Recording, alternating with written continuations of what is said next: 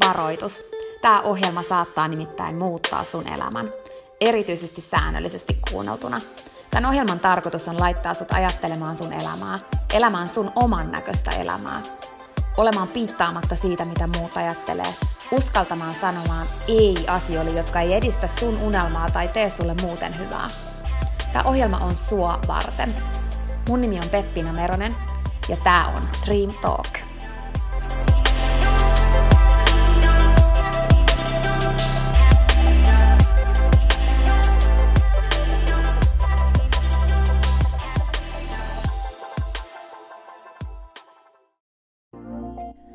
Peppina tässä moi! Hei, ennen kuin aloitetaan virallisesti tämä jakso, niin mä halusin tulla nopeasti kertomaan sulle yhdestä jutusta, mistä mä oon tosi innoissani ja se liittyy myös suhun. Nimittäin mun toteutuneesta unelmasta, kirjasta, jonka mä kirjoitin sua varten. Sen kirjan nimi on Pieni rohkaisukirja, ja sen tarkoitus on rohkaista sua seuraamaan sun unelmia ja elämään sun oman näköistä elämää. Mä kirjoitin sen siksi, että sulla olisi aina rohkaiseva ystävä sun tukena, jonka puoleen kääntyä, kun sä kaipaat rohkaisua ja uskoa suhun itseen. Kirja on sun rohkaiseva ystävä. Se on tarkoitettu kuulumaan, luettavaksi moneen kertaan ja kulkemaan sun mukana mihin ikinä sä meetkin. Ihan niin kuin nämä podcast-jaksotkin on tarkoitettu, kuunneltavaksi uudestaan ja uudestaan, kulutettavaksi. Sun rohkaisuksi vaikka joka ikinen päivä, Pieni rohkaisukirja auttaa ja rohkaisee sua luomaan rohkeasti oman näköisen elämän. Mä kirjoitin sen, koska mä uskon suhun. Ja mä tiedän, että susta on vaikka mihin. Elämä on sua varten ja sun unelmat on tehty toteutettaviksi. Pieni rohkaisukirja on kirja sua, sun unelmia ja sun oman näköistä elämää varten. Sä voit käydä tutustumassa ja tilata sun oman pienen rohkaisukirjan osoitteesta www.pienirohkaisukirja.fi. Ai niin, hei, yksi juttu vielä, nimittäin varoitus. Tämä pieni rohkaisukirja, niin kuin tämä podcastkin, saattaa muuttaa sun elämän.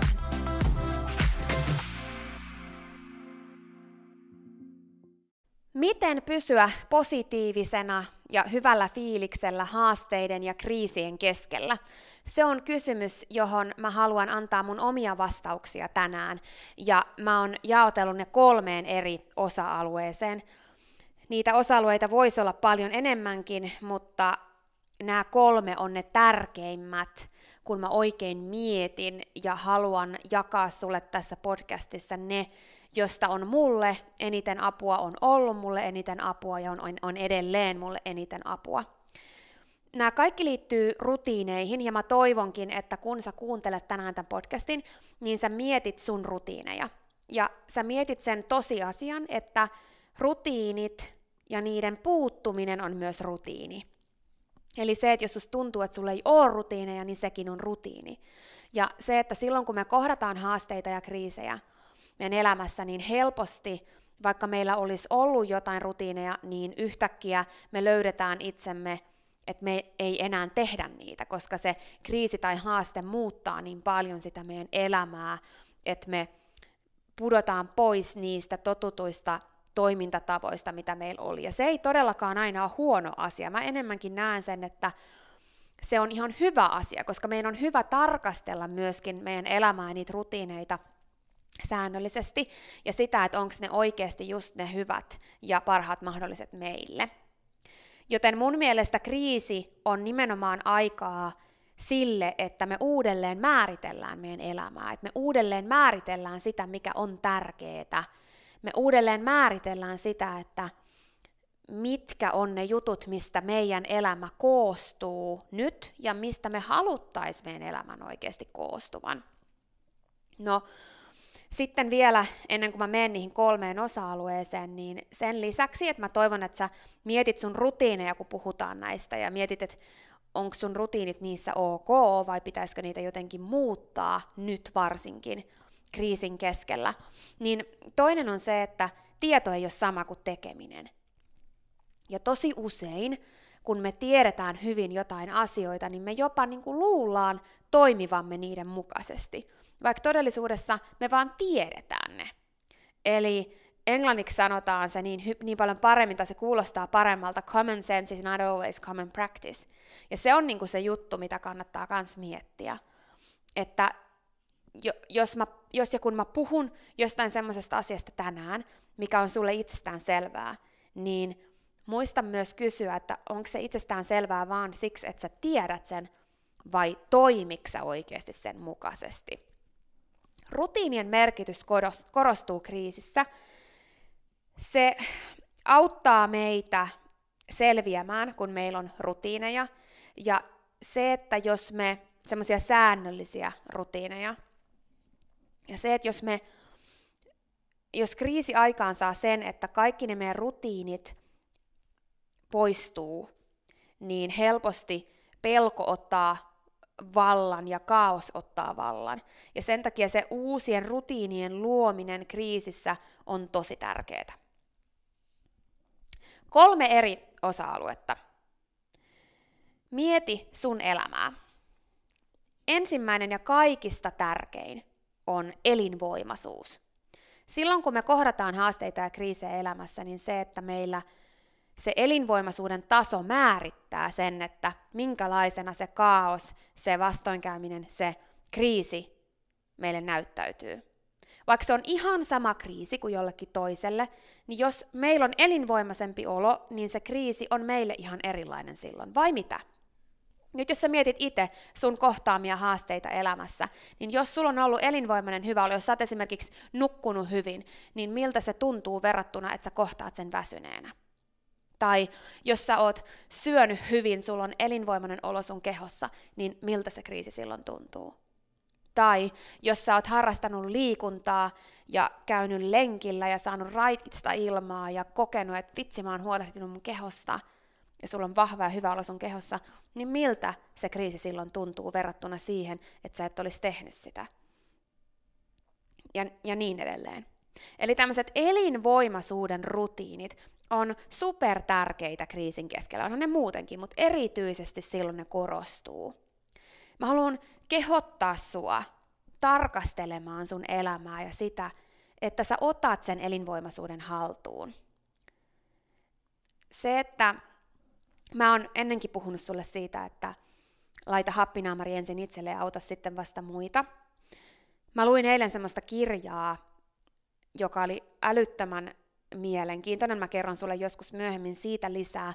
Mutta siellä puhuttiin siitä, että hei, muista, että sä oot paras ystävä, paras puoliso, paras vanhempi silloin, kun sä laitat happinaamarin itselle ensin, kun ne tippuu siellä koneessa alas.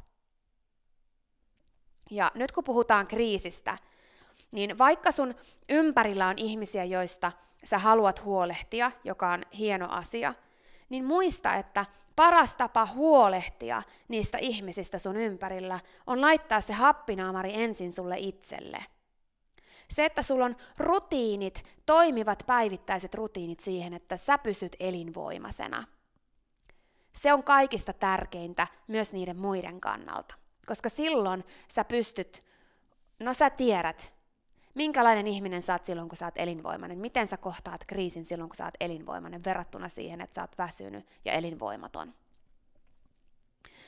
Mikä on rutiinien laita tällä hetkellä elinvoimaisuuden nostamiseen sun elämässä? Kriisi on aika uudelleen arvioida elämää.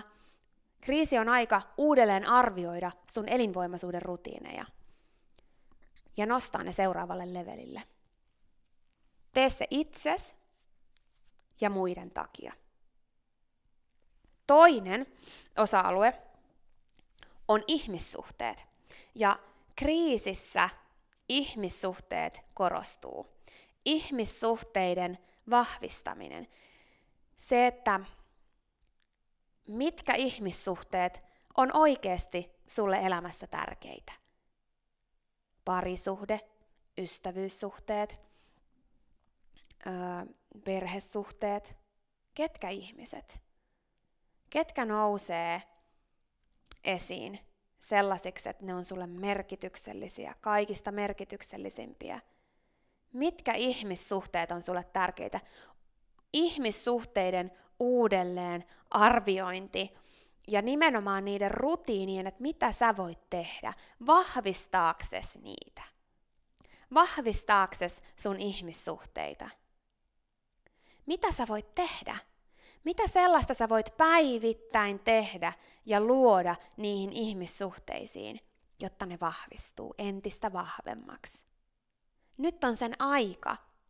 Luo rutiineja, jotka vahvistaa sun ihmissuhteita.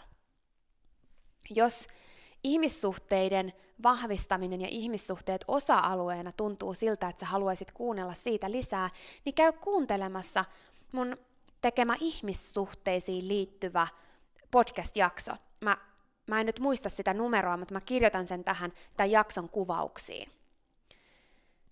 Ihmissuhteissa mun mielestä se tärkein asia muistaa on nimenomaan se, että älä odota niiltä muilta sitä, mitä sä kaipaat siihen ihmissuhteeseen lisää, vaan ole sä se, joka luo sen siihen ihmissuhteeseen.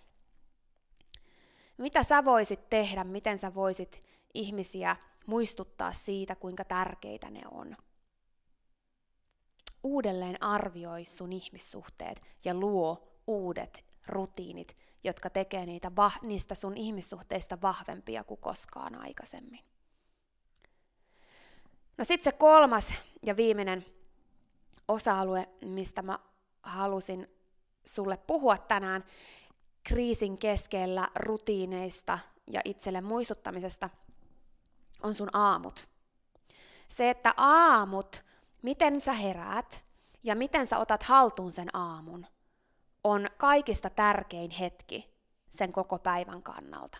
Se, että minkälaisessa fiiliksessä sä kohtaat sen päivän, oli se kriisi minkälainen tahansa, niin se, miten sä oot aloittanut sen aamun, on kaikista tärkeintä. Se, että sä oot huolehtinut, että sä oot elinvoimainen sen meidän ykköskohdan jälkeen, ja sulla on ihmissuhteet, sä oot huolehtinut niistä, että ne, ne on vahvistunut, ja sä teet töitä niiden eteen, on hyvä ja täyde, niin kuin tosi tärkeä asia. Mutta sitten se, että vaikka sulla olisi kaikki ne palaset kunnossa, niin jos sä aloitat sun aamun niin, että sä ensimmäisenä käännyt siitä katsomaan vaikka puhelinta, ennen kuin sä, jos sä vaikka nukut, jos sulla on parisuhde esimerkiksi, sä nukut sun puolison vieressä, niin sen sijaan, että sä kääntyisit ja sun rutiini olisikin vaikka ö, niin kun halata sun puolisoa ja toivottaa hyvää huomenta ja niin kun miettiä kiitollisuuden aiheita, mitä teidän elämässä on hyvin, niin sä käännytkin toiseen suuntaan ja alat selaamaan sun puhelinta ja sitä, mitä maailmassa tapahtuu, mitä maailma haluaa sun ajattelevan, mitä maailma haluaa sun tuntevan tänään, mitä fiilistä ja miltä sun elämä näyttäytyy. Eli se aamujen omistaminen. Se, että sun aamut pitää sisällään rutiineja, jotka tuo sulle niitä tunteita ja vahvistaa niitä tunteita, mitä sä sun elämään oikeasti haluat ja kaipaat. Ja siihen kaksi ajatusta, mitkä ainakin mulla toimii tosi hyvin, muutenkin, mutta erityisesti kriisissä, on se, että No tietysti toi, että ei missään nimessä puhelinta avata, vaan se pidetään pois päältä, kunnes kaikki aamurutiinit on hoidettu, koska ei haluta kirjautua muiden maailmaan, vaan halutaan kirjautua omaan maailmaan, siihen mitä minä haluan tuntea, ettei maailma määritä sitä mun puolesta omilla pyynnöillä, toiveillaan ja uutisillaan. Se tietysti, mutta mitä siihen tilalle? On se, että motivoivaa ja inspiroivaa mielenravintoa – Joko että kuuntelee jonkun podcastin, kuuntelee äänikirjaa tai lukee jotain inspiroivaa ja innostavaa. Se, että syöttää sille itselleen ja sille mielelle sitä, mitä haluaa elämänsä olevan. Ja sitten kiitollisuus, eli tuossa mainitsinkin, että jos esimerkiksi sulla on puoliso, jonka kanssa sä nukut, niin sen voi tehdä myös yhdessä. Eli aamulla kun herää, niin ensimmäisenä miettii, että hei, hei vaikka on kriisi, niin mitkä asiat on hyvin, mistä me voidaan olla kiitollisia. Ja sitten molemmat jakaa omansa. Tai sitten tekee sen itsekseen, eli kirjaa ylös asioita, mistä voi olla kiitollinen. Aina on jotain, mistä voi olla kiitollinen. Aina on jotkut asiat on hyvin, ja niiden vahvistaminen auttaa sua selviämään kriisistä.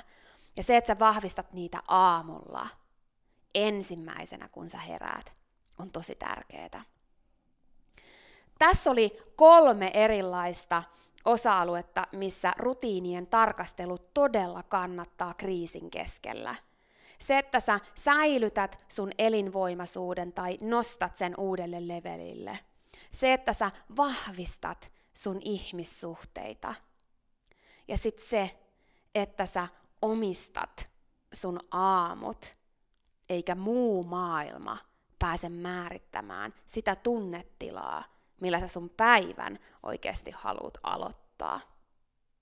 Ja hei lopuksi vielä, muista, että sä oot tärkeä. Älä unohda sen merkitystä, että sä voit hyvin. Pidä huolta susta. Laita happinaamari sulle itelle. Ota sun rutiinit haltuun. On tärkeää, että sä voit hyvin. Siinä oli tämänkertainen jakso. Kiitos kun sä kuuntelit ja toivottavasti sä tykkäsit. Ja hei, jos sä tykkäsit, niin teethän palveluksen ja jaat tämän jakson tai tämän koko podcastin eteenpäin. Nimittäin jokainen suositus ja jako ja postaus on tosi arvokas ja auttaa levittämään hyvää ja rohkaisua eteenpäin. Ja auttaa myös siihen, että mä voin tehdä tätä sulle koko ajan enemmän. Sä voit ottaa vaikka näyttökuvan nyt ja jakaa sen somessa, tai vaikka viestinä jollekin sun ystävälle, jonka sä tiedät kaipaavan tätä jaksoa. Muista somepostauksissa täkätä Dream Talk. Mä katon ja luen jokaisen kommentin ja täkäyksen, ja ne merkitsee mulle ja Dream Talkille tosi paljon. Jaetaan rohkaisevaa sanomaa ja tehdään yhdessä tästä maailmasta parempi ja positiivisempi paikka, missä ihmiset elää oman näköistä elämää. Ja hei, jos sä todella oot sitä mieltä, että Dream Talk on super, niin sä voit auttaa vielä enemmän arvioimalla podcastin siellä, missä sä tätä kuuntelet. Anna vaikka tähtiä tai kirjoita kannustava kommentti tai positiivinen arvio Dream Talk podcastista. Usko tai älä, se oikeasti auttaa. Se auttaa tosi paljon. Jokainen kommentti, tähti, jokainen positiivinen arvio ja palaute auttaa siihen, että mä voin tehdä sulle tätä koko ajan enemmän. Ja Dream Talk podcast kehittyy ja kasvaa. Mä luen itse kommenteista ja palautteista ihan jokaisen. Kiitos siis ihan superisti, jos sä käyt antamassa sun arvion siellä, missä sä podcastia kuuntelet. Mä arvostan sitä isosti. Okei, mutta sitten vielä yksi tosi tärkeä, ihan vika juttu tähän loppuun. Nimittäin please muista, että sä oot rohkeampi kuin sä uskotkaan. Ja sua varten on olemassa vielä vaikka mitä ihanaa. Jokainen päivä, tänäänkin, on uusi mahdollisuus sua varten. Siihen asti, kun me kuullaan seuraavan kerran, niin muista, että sä oot kaikista tärkein. Ja se, että sä elät sun oman näköistä elämää, ei ole palvelus pelkästään sulle. Se on palvelus myös kaikille muille. Usko suhun ja sun unelmiin. Ja jos se ikinä tuntuu susta vaikealta tai jos susta tuntuu ikinä siltä, että kukaan ei usko suhun, niin muista, että mä oon täällä ja mä uskon suhun, enkä ikinä lopeta uskomasta.